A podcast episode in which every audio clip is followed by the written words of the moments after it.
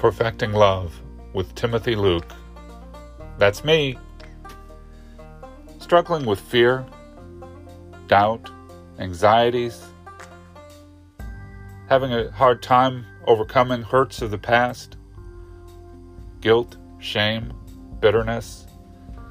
Those things will really bog us down. But God has a better way. We're going to take a look in His Word.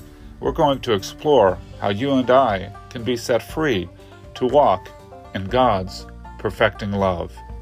You shall know the truth, and the truth will make you free.